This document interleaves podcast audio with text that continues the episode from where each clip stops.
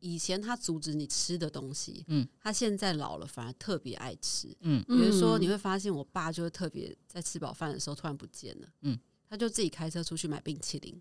说我打电话视讯给他的时候，就发现，哎、爸，你怎么又在便利超商？他就是喜欢坐在那里看看，说，哎、今天出什么新产品，他要尝试看看就。是高中不不国中男生放学之后的就是兴趣青春对啊，对对，对青春呢、他就会看说，哇，这个是什么新的口味的双麒麟啊？嗯，或者是说，哎、这个新款的咖喱饭我没吃过，就开心吧？听起来忽然觉得说有点，他是有糖尿病还是什么吗？他有糖尿病，OK OK，跟症结点是他有糖尿病。对我妈也是这种，就是你会发现她把饮料藏在她的房间所以自己还买了一个冰箱专门藏呀脏物就对了。呀然后这个也有糖尿病，呀然后呀，所以两位都有糖尿病就，是一些就是小朋友讲不听要做的事情，现在父母都在做。感受到一种犯罪的快感。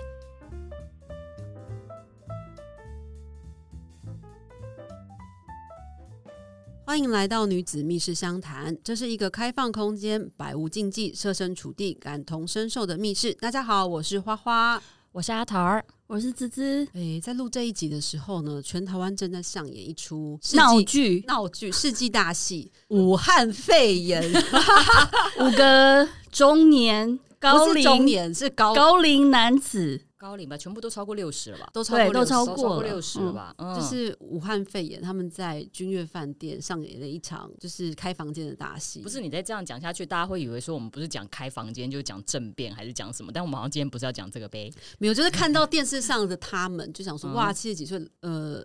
五老先生老先生们还这么有活力，就想想说，嗯，就是如果我的父母亲他们也可以这么有活力，我也是觉得很好。不得不说有点跳。对，所 以我们的父母亲差不多也这个年纪了，也都差不多的年纪啊。如果嗯还可以这样活蹦乱跳，然后吵来吵去，像小学生一样，我觉得也挺好的。对，对，我觉得他们其实真的有一些老化的真相出现。你是说那个五个人吗？对，那五个人有老化的真相，你是说就是讲话是跳针？前后颠倒，前后颠倒，然后没有说话不算话，对，然后讲话就如果不开心就站起来走掉。小孩子对，是不是很小孩子？就是像小朋友吵架。小朋友就是变得像小孩子，就是一个老化的征兆。对，这就是我们这一集要讲的主题老狼因那醒，对，嗯，我们要讲的主题就是说，当我们的父母都老了怎么办？你怎么面对这件事情？就是说，你如果你的父母，你想想看，就是像那个五位男子，就是变得像小朋友，说我要去尿尿就尿尿，你们在讲这个我不想听了，我要走。然后就走尿尿出去，就在厕所门口陪人家一起喝咖啡。哦，真的是，还会把你跟他的简讯、私讯拿出来念给大家听。我有同意你念呐、但是你要不要念，你就念呐、我真的是你念了的话，你就是侧翼无言以对 还有名嘴，对啊，就是这种认，真的是就是欢呐、你知道老，尤其是像我们的爸妈老的时候，你会渐渐发觉他开始变欢。就是这种情况，如果就是大家不要想说哇，这五个人很欢，可是如果这些人其实也有可能会在你自己的家庭上演，就是你父母也可能会这么欢、这么闹嗯，的时候怎么办？目前，嗯嗯，我们三位家里头有遇到这种情况吗？我遇到这种情况，应该大概是很多很多年前了。对，嗯因为我的爸妈要再跟他们那个大概七十岁左右会欢，大约也是个十几年前了，二十年。那么那个时候真的就突然开始欢起来。可是那个时候，你们是什么时候开始发觉你的呃爸妈开始变老，然后 A K A 变欢？我觉得变欢是先，变欢这个阵头是先开始的，然后你才会慢慢发现说，诶，他好像老了。就比如说，你会发现父母亲就会以前他阻止你吃的东西，嗯嗯，他现在老了反而特别爱吃。嗯比如说，嗯你会发现我爸就会特别在吃饱饭的时候突然不见了，嗯嗯，他就自己开车出去买冰淇淋，他会很开心的坐在便超商便利商店，嗯然后看看最近全家还是 Seven 有出什么新的甜食，他都嗯了若指掌。嗯嗯，然后因为我们不是住在同一个城市嘛，所以有时候我打电话视讯给他的时候，就发现，哎、爸，你怎么又在便利超商？嗯他就是净喜欢吃那些便利超商的那种不，知道家里头的人不准他吃，硬要在那里吃。他也其实家里也没人管他，他想怎样能够怎么办呢？嗯可是他就是喜欢坐在那里看看，说，哎、今天出什么新产品，他要尝试看看就。是高中不不国中男生放学之后的就是兴趣青春对啊，对对，对青春呢、他就会看说，哇，这个是什么新的口味的双麒麟啊？嗯，或者是说，哎、这个新款的咖喱饭我没吃过，就坐在那里，嗯把它吃完。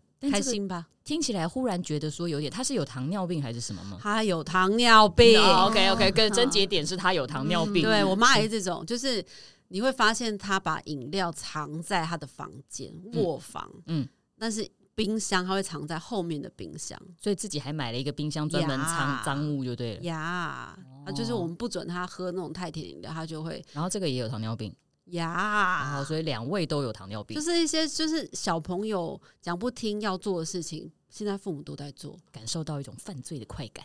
他们就很开心啊，很很乐于做这些事情，嗯然后就想说，老娘老老爸都活了几岁，我要做什么不能做？这样耳朵很硬啊。哦，对对啊，也有可能就是他可能前半生自己自己束缚自己已经过了非常多年，觉得说哇，后面解开束缚。你想想，你想想，这样也是也是没错，嗯，对，也你会想说，好了，那就是让他们开心的吃喝。可是你又会觉得说，我又会替他们的健康担心，他们会互相监督，然后各自躲起来犯罪。哦，哦，然后呢，在然后在自己的犯罪还没有被暴露的时候呢，检举对方犯罪。对他就会说你爸哦，我跟你讲，他就怎样怎样怎样。然后我爸就会说你妈哦，怎样怎样怎样你。看，你看，这种国中男生女生就是这样子，然后但现在这个阶段堪称可爱，上称可爱。嗯，我觉得再等到他们在，因为他们现在差不多六十岁，再等到年纪再大一点，身体再差一点的时候，就不可爱了。嗯呃是啊，而且真正的如果就像呃，如果说他真的就是因为这样子，然后造成他糖尿病有一些什么样的身体反应的时候，那可不是可爱的事情了。嗯，可是你那个时候呃，第一次感受到你父亲老，我觉得父，因为我们现在这三个，我们的父亲、母亲都，呃、或者是说，就是处在我们三个人是处在不同的阶段嘛。嗯嗯像我爸妈他们现在都六十岁，嗯那我第一次觉得我爸爸比较明显的感觉到老，因为我爸是一个非常非常高大的人，他大概身高是一百八十公分，然后以前就是那种呃打篮球校队啊，嗯然后以前小时候大家会带我们去溯溪，嗯然后就是。拉着那种救生艇，他在河下，就是溪水下面那种、那种泛舟的那种溪，他会在嗯下面水里面拉着我们的溪，带我们这样这样子玩那个水。就是那种肌肉满档对对的救生员，有没有你就会？觉得说哇，爸爸以前是这种，你好像天塌下来都有他顶着的嗯那种，嗯那种很健壮的爸爸，嗯，就是很健康的一个人，顶天立地，顶天立地的家里头把家里头撑起一片天。对，然后你也会觉得说，他以前也是很喜欢在外 social，然后跑来跑去，然嗯后各交朋友啊，干嘛干嘛。可是大概是应该在七八年前，他就是小中风，嗯。那就是因为他太喜欢 social 了，哦。就是嗯喝酒啊，然后他以前的生活习惯并没有那么好，比如嗯。抽烟啊嗯。什么，他就是这种移花，就是在生活上非常移花的人。嗯。对。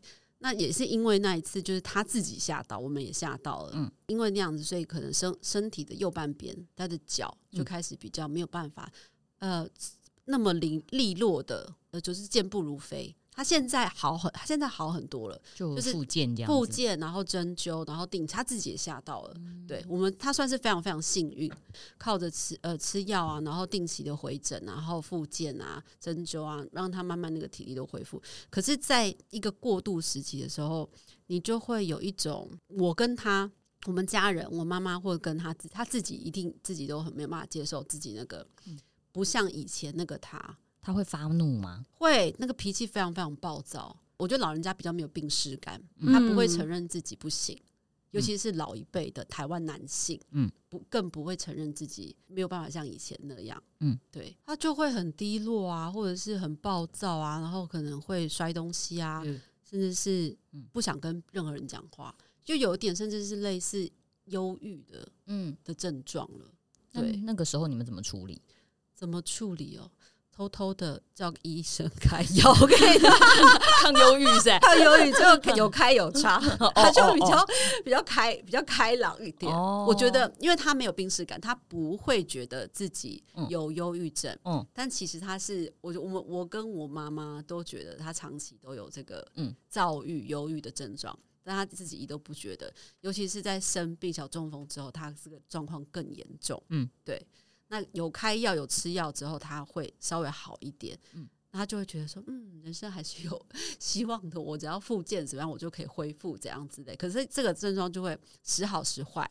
他会常常怀疑自己，嗯嗯，然后会减少非常多的社交外出。他后来几乎因为他不能喝酒了，嗯嗯，他后来几乎就不喜欢出去外面。他以前还会在什么福伦社啊，各种那嘻嘻哈哈的那种，嗯嗯，那种社团。那后来几乎也都不喜欢出门了，哎、他不能喝酒这个东西，其实他还真的就是乖乖的遵守哦。因为他喝不下啊，他一喝就晕啊，哦他根本就没有办法，他是身体不允许，哦是身体不允，真的就告诉他说身体你不能喝，身体哦身体让他不允许。所以感受到爸妈变老的第一个时间，你有觉得你自己必须当个大人之类？我觉得现在还是过渡期，他还是让我觉得他是爸爸跟妈妈，因为他们现在还算是在一个健康但逐渐衰老的阶段，嗯嗯，但你还是可以感受到他们的关心的照顾的什么，这样他们还是像爸爸妈妈，还没有到那种呃完全没有行动能力，嗯。嗯，完全需要我照顾的阶段，嗯。嗯，所以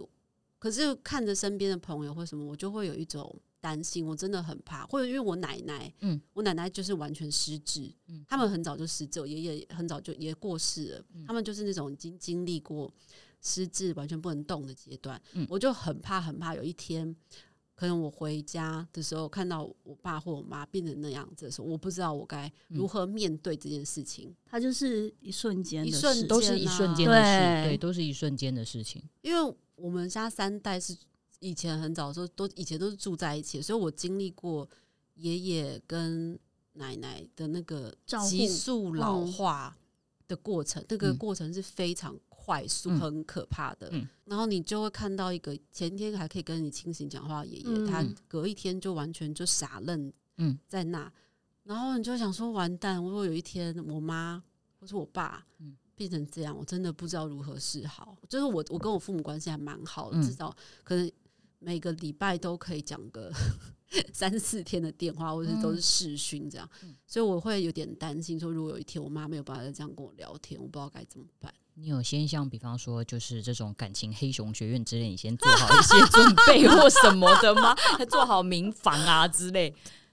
没有，只能就是希望他们维持好现在的身体状态，这样。把家搬离超商，远离超 商，到底要住多偏远？现在台全台湾已经几千在，东部已经很偏远了。但是他已经没有办法再偏远他的，可是你又觉得说这个是他的小乐趣对啊，他搞不好他每天就这样的往那个超商去碰碰，有一些刺激。我跟你讲，比较不容易失智、这个欸至少是他愿意开车出门，嗯兜兜转转，这个是他每天出门去菜市场兜兜转转是他很开心的事。跟女儿视讯，像女儿说：“你爸你在干嘛？”就开心。对，这是他的他的乐趣。菜市对场兜兜转转买一些东西一拖拉骨的水果蔬菜，这是他的他的乐趣。然后给女儿骂。对，因为这是他的乐趣。嗯，所以花花刚刚翻了个白对眼。所以我就想要问你们，就是当父母接进入到一个需要你照顾嗯或是急速老化的阶段的时候，你们是怎么去面对，或者是那个经验是什么？像芝芝的爸妈是七十几岁嘛，对，对对对，所以正好就是比那个花花的爸妈稍再老长了一点。对，退休十年，他是一个很喜欢学习新知的人。嗯，很好赞三 C 只要什么 Line 啊，什么新功能啊，嗯或是 Apple 什么，他都喜欢自己来。太棒了，太棒了，对，但我妈就是完全相反，哦我们在背后都叫我妈是公公主主，嗯，她就是什么都被人家服侍的好好的。哦，对，这种个性的人，他的老会比较急速一点。，对，嗯，因为他没有没有去接受外界的一些刺激，对，或者是说他不喜欢接受新的挑战，嗯可能跟他们的个性，一个是嗯金牛座，一个是 奔放的水瓶座，嗯，对对对，谁是水瓶座？你爸噻？对哦哦哦，爸爸是，奔放的就是一个对。那妈妈就是土象，土象他就是喜欢安全感，嗯，喜欢在他能够控制的范围之内。身为一个土象星座，我跟你讲，这真的是人的个性。嗯然后他比较严重，就是因为糖尿病控制的不好，所以变肾脏病。结果在呃大概两年多前，不是疫情嘛，嗯因为我在北部嘛，嗯然后家里的爸爸跟弟弟比较没有那么有注意到这嗯，件事注意到没有那么细心，就只对对觉得说啊，我妈常常都是很挑嘴啊，嗯又不吃东西了。他没有，他们没有发现说他连上厕所的意愿什么都很。嗯后来就变得可能有一点是尿毒，因为你没有哦排你没有出排出去嘛。去，当然也没有办法进来。对，嗯结果他就紧急送急诊，呃，情况变得非常快哦，就是直接入院，然后就昏迷，认不得人，因为他的太严重的时候是会这样，那个时候突然让我觉得，就是人怎么生会这么？嗯，跑也是马灯很也是很快非，常的，就是有一点 shock 到，你会意识到，嗯嗯，哎、失去这这件事在你生命里面，嗯嗯，突然来到，嗯对，嗯因为后来换了主治医师。那后面这个主治医师他建议说，呃，就不要再坚持了，我们就走到洗肾哦这一条路吧。嗯那大家知道，洗肾是一个不能回溯，的它，是没有办法回头的事情，你就是一洗了了它不像感冒哦，我吃药对好好了就可以不用洗。肾真的，你从此之后就要洗下去，而且你洗花的时间成本，就比方说你一周是洗三次，你之后只有可能变多，没有可能变少。对对对哦对对，作为家属或者是病人本身，就一直在守那个界限，就是不要我不要走到那一条路。嗯嗯嗯，可是后来啊，做了那个决定以后。他整个人就清醒了，因为尿毒各方面都排出去掉了哦然后指数慢慢恢复正常，诶，回到我正常的那个妈妈嗯了。老人像孩子啊，生病的人会更严重，因为嗯他会没有安全感，嗯对然后他更需要讨拍，嗯某方面有失能，挫折感会更高，嗯。然后很担心自己在家庭里面没有价值，嗯对。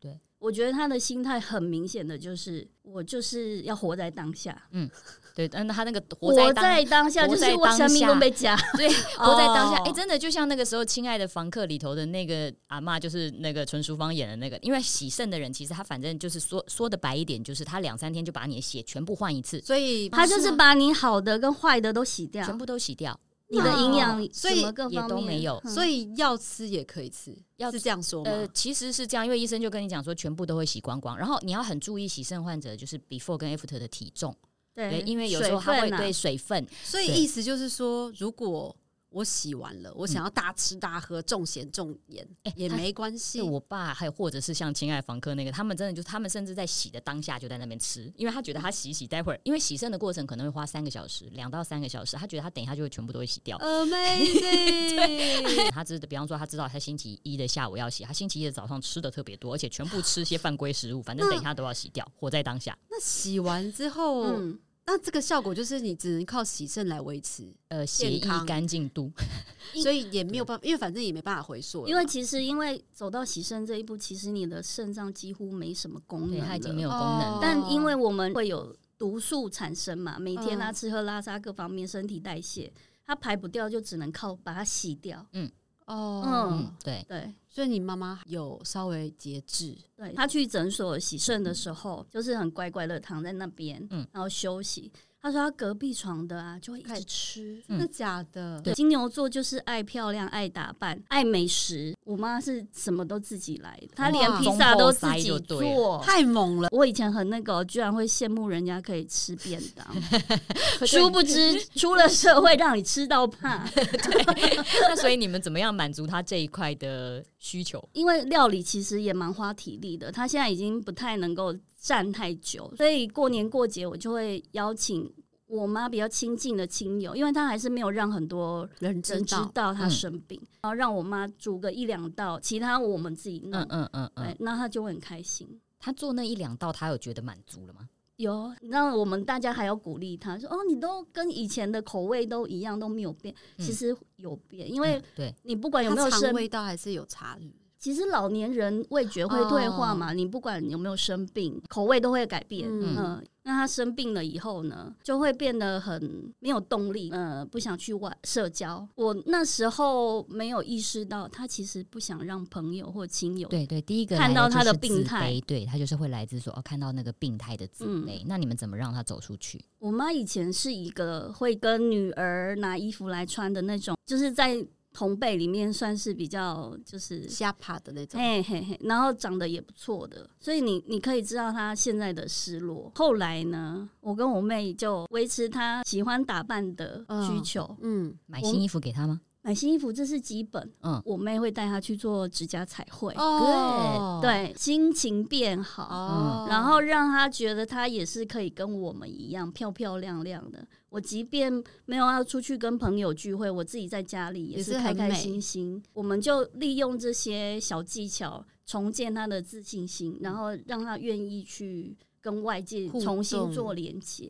所以他现在会愿意，即嗯便你们不在，他也会愿意自己出门或他会去菜市场啊。哦。他以前是天天去菜市场啊，嗯菜市场是妈妈们的天堂，因为那边有很多衣服可以买。哦，而且跟他们大家交易一下，就算你今天去了第五趟不能再买了，但是你还是去跟他讲一声，他他讲一圈，他们也是很高兴。但是他有一次啊，吓死我们了，我们不在家，结果他自己骑摩托车出去，这几年来第一次好骑。棒哦！但是很危险，你很危险啊你你自己 很危危险险，还会害到别人吗？对你心里想说，嗯，他愿意自己多走一步了，可是这样好危险，对你真的不知道应该怎么办，因为你你两个到底要、哦要允许他骑还是不那你知道他骑骑？去哪他里吗？骑去哪？我很想要剪刘海，他骑去哦，大概离家里十分钟车程，他一个朋友开的那个美容院，然后让人家剪刘海，然后就很开心的一个。啊，我觉得很棒，可以拍成纪录片的。片名就叫做“芝妈的一日旅行我觉得很棒，我觉得很棒哎，他 就我弟他们回家说：“哎、狼狼狼去的。”给他洗。你看他是想说，他就觉得哎、我可以，对，然后他就是骑着那个摩托车，他去剪刘海。嗯，剪刘海对。然后我的哭，点好奇怪，然后你就想愿哦意出去，对他啊，回来了。嗯他那个以前爱漂亮、喜欢去外面跟嗯人家社交的那个回来了。对，那个时候你就觉得说啊，虽然是说父父母他们可能真的是说你老是一种不可逆的事情，但是能够再延缓一点点也好。对，对，再而且是利用各种的小勾引、小引诱。对，对刘海也是有没有？刘海，我觉得指甲，我觉得光，我觉得做指甲这件事情很神奇。嗯女性做指甲这件事情很神奇。嗯坐在那里三小时她也好，嗯可是当你叫她去运动啊，走一下半小时，不一定他说我我的脚好酸，我的腰不行了。对哎你坐在那边做指甲三个小时，你的腰都 OK 呢出。门就可以了。啊好好好出门就出门就可以了。对对对，都 OK。我现在只要面对父母老去，重点是你的标准必须要拉低而且只。要当他看到自己的手很美的时候，就会觉得对，心情好，心情就会好。我又是少女了，是真的做指甲这件嗯事情，提供给各位听众朋友啊，不论你是二十岁、三十岁、四十岁、五十岁到七十岁呢，嗯女性都是喜欢做指甲的。对，可以做任何的业配都可以来找我们，不要赚。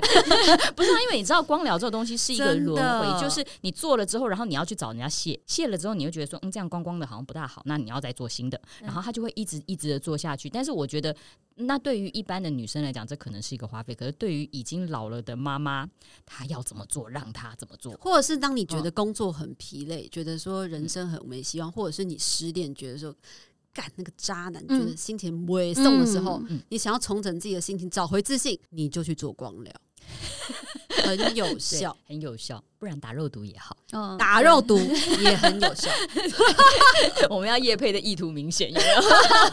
呃，对，然后然后让他觉得病人不是犯人，所以行动还是可以很自由。嗯像我们家是每年寒暑假就会带爸妈去出国对自助旅行，就我们不跟团。可是喜肾的病人真的体力有差，嗯。但是他又很想要出去。哎、那可是他如果一周要洗三次的话，你们怎么安排？哦，今年暑假呢，就做了第一次的挑战。我带我妈去日本洗肾，因为我妈生病，我才发现其实我们身边有蛮多，不管是国家政府给的，或者是民间的支持团体，嗯其实都蛮多资源可以帮助我们这些病友团体或是家属。有一个协会叫台湾肾友生活品质促进会，然后我就是上网看到网友有分享，他本人自己也要洗肾，一个年轻的网友。就是说，哎、可以找这个协会，你只要上网填一些表格，嗯嗯然后告诉他说，哎、我要去哪个地区，他就会帮你 mapping 看有没有那个附近有嗯合作的医疗院所。嗯，即便没有，他可能也会帮你找比较适合的。嗯，我们暑假就去做了一次尝试，洗了两次，那我觉得还蛮方便的。可是所以你妈不会不愿意出国？对，啊，她那时候怎么不会，嗯，她很喜欢，超期待的，哦对，呃，我要出去旅行了，我要穿什么衣服，我要嗯去买什么，嗯的那种快乐，很像小学生要远足的心嗯情。他唯一的担心说啊，爱开着这钱，啊因为金牛座，金牛座，算盘算的很，呃，对对对对对，因为洗一次肾健保才给付一千出嗯的台币，其他你要自费嘛。那在日本，我们这一次去大概一次是台币将近九千块，嗯对，所以两次就是快要两万嘛。嗯但是可以换来妈妈觉得，很开心。对心我生病后还是可以出国。对，而且他回来，他一定拍了很多照片回来去给他市场的朋友们看吧。对啊，我觉得其实蛮棒的、啊，但是让他嗯就有一种你妈妈回来的感觉。对对对对，对，这就是一种面觉得。面对父母老去一个很好的经验。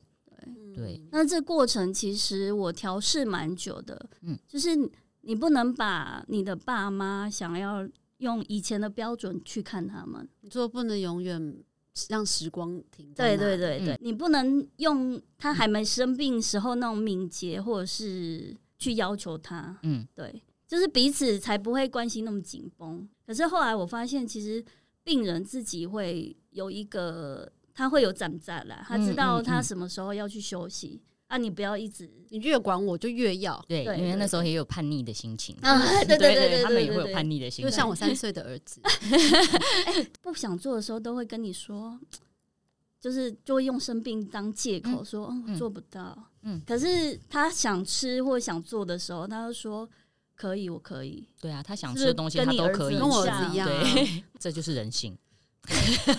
只是说你在中间的这一段青年时间，你懂得去把它压抑下来，懂得说什么东西是比较好的，懂得什么东西不适于表达。可是这个东西就是，呃，如果套一句鲁迅的话来讲，人生就是河藻两头尖。你小的时候是个任性的，你到老的时候也是个任性的。然后呢，你会回归到你最人性原始的需求去表达，说你要你不要。就是班杰明的，呃奇幻旅程有点类似像那个感觉。不过班杰明是因为他刚生出来的时候他也很老，然后你就不会觉得说他那个时候有在任性什么，然后你就他就很在到最后的时候变成那个样子。嗯，被讨厌勇气的作者也经历过他父亲失智嘛，然后他是照护者的角色。他在书里面说，如果你照顾你的父母，你应该要把你们的关系做一个转换，就是你嗯不要落在亲子关系里面，那你们两边的紧张感就不会那么重。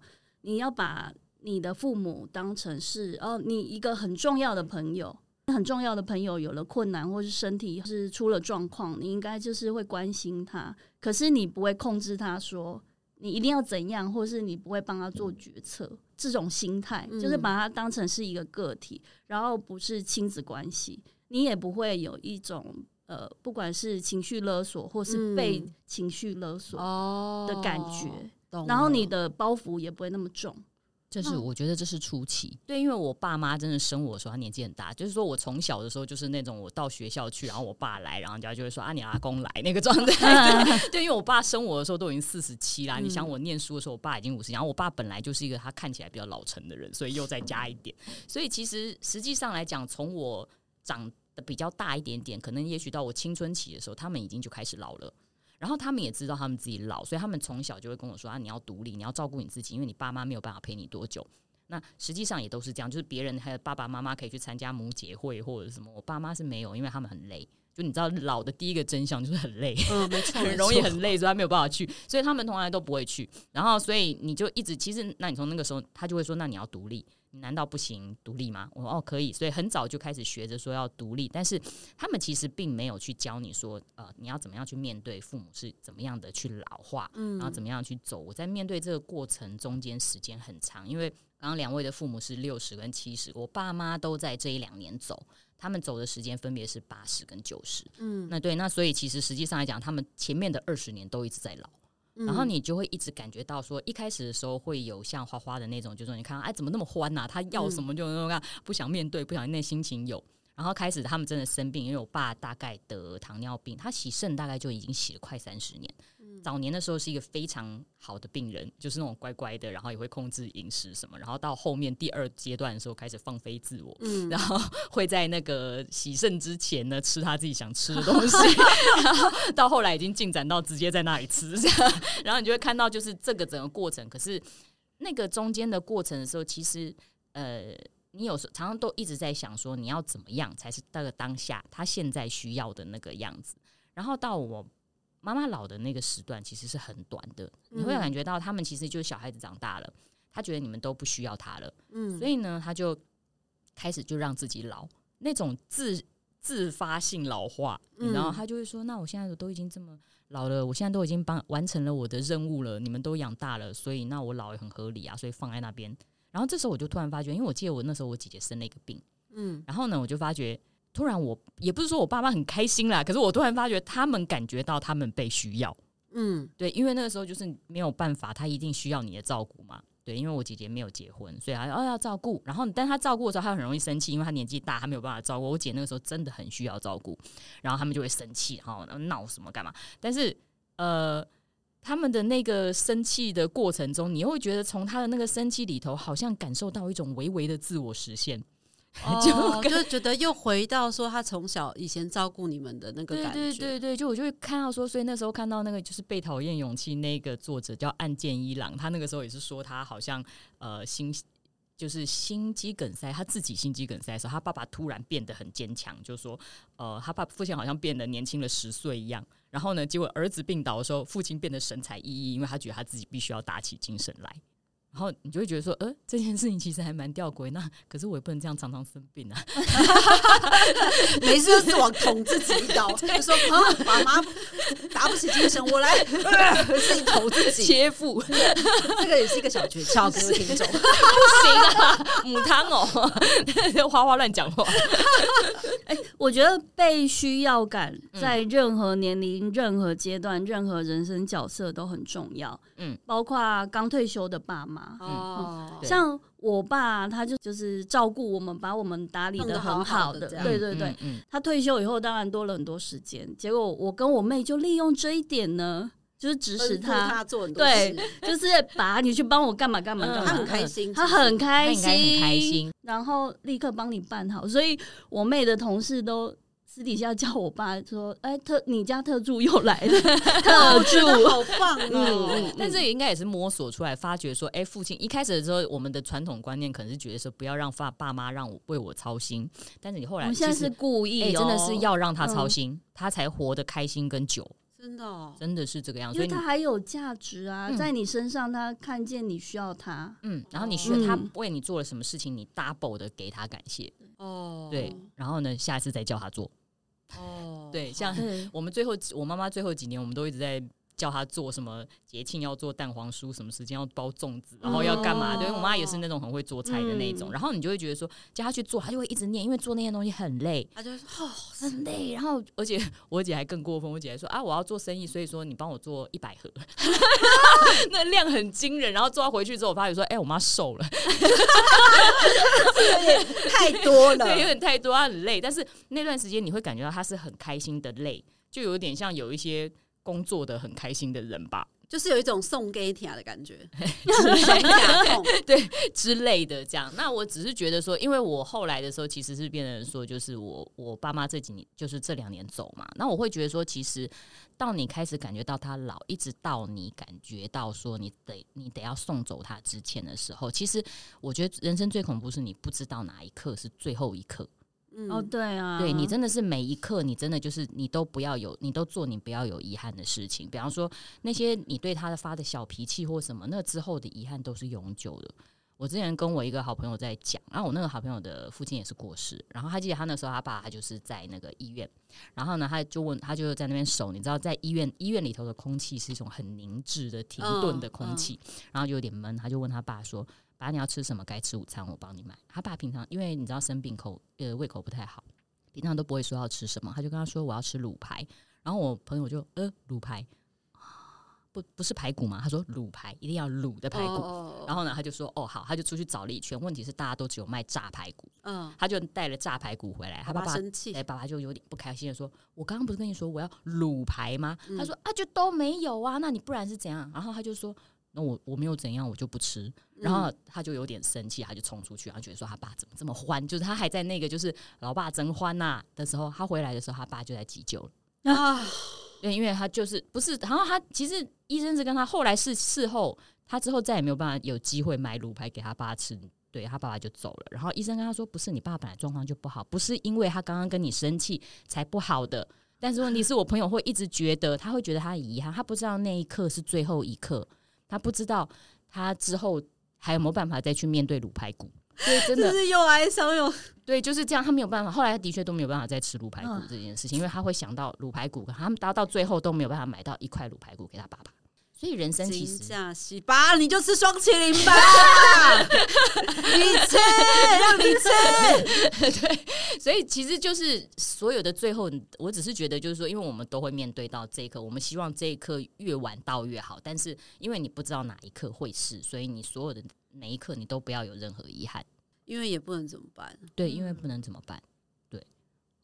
讲到这里是否 糟糕？除了我之外，另外两位都在，对，都在流泪。这样子的话，那 但是实际上，我觉得这件事情，我们今天为什么要去讲说面对父母老去的勇气？其实老实说，这一集我们 列在主题栏里面已经列很，一直推迟这一题，嗯，然后在讨论的时候想说这题我们改天再录，改天再录。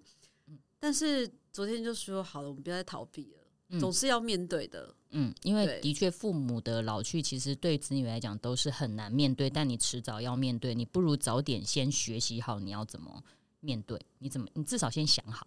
而且我们很怕在谈、在讨论、在聊的时候，很容易勾动自己的情绪，就开始滴滴答答的落泪，会让这一集的 podcast 录得非常的尴尬。对，但是也还好，我觉得也还好 OK 的。我觉得聊出来，我觉得因为我们的节目的本质就是很希望透过聊天的方式来聊一些比较看起来好像大家觉得很负面的的情绪，但是其实聊出来用聊的方式其实是可以疗愈的哟。然后我觉得说，也希望大家在听这一集节目的你，有呃可以得到一点点疗愈，得到一点点去面对父母老去的勇气。在你父母老去的过程中，其实你已经看得很清楚，所谓的老是怎么一回事情。